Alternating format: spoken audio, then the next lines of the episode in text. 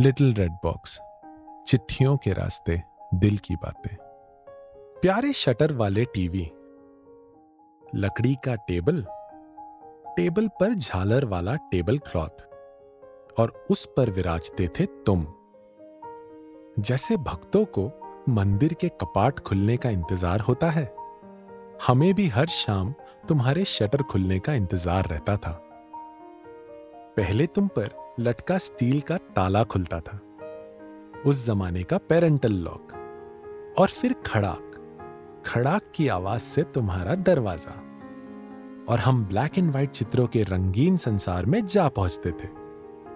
कृषि दर्शन, चित्रहार, समाचार, सभी कार्यक्रम उसी तन्मयता से देखा करते थे। अब तुमसे क्या छुपाना? मैंने तो वो सात रंगीन लाइनें और मच्छर तक उसी भक्ति भाव से देखे हैं। तुम्हारा नेचर बड़ा एडजस्टिंग हुआ करता था।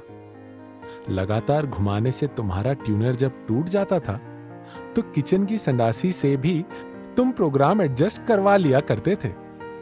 कई बार तो शरारती बच्चे की तरह एक चपत खाकर भी ठीक होते देखा है मैंने तुम्हें। तुम्हारा एक दोस्त भी होता था, छत का एंटेना उसे हर दिशा में घुमाकर, आया नहीं, आया आया। अरे, आया कि नहीं? की आवाजों के बीच ट्रांसमिशन पकड़ने पर किसी विजयी योद्धा की तरह नीचे आना। वो फीलिंग शब्दों में बयां नहीं की जा सकती। आज तुम्हारी जगह बड़े बड़े टीवियों ने ले ली है। पर टीवी देखने में वो पहले सा मज़ा नहीं आता। 500-600 चैनल आते हैं उनमें पर ना जाने क्यों वो खुशियों और मासूमियत का चैनल उन पर कैच ही नहीं हो पाता।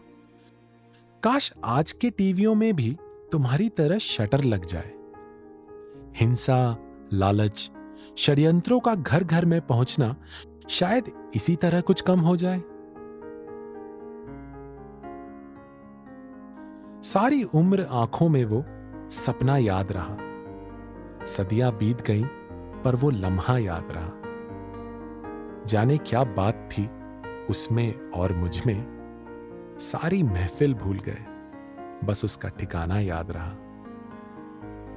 अगर आपको हमारा ये प्रयास पसंद आया हो तो कमेंट ज़रूर करें, या फिर contact at little red box dot in पर आप मेल भी कर सकते हैं। तो अगले हफ़्ते मिलेंगे फिर एक नई चिट्ठी के साथ। तब तक के लिए लिटिल रेड बॉक्स के प्रस्तुतकर्ता आरिश अतुला और मैं पाशा लेते हैं आपसे अलविदा।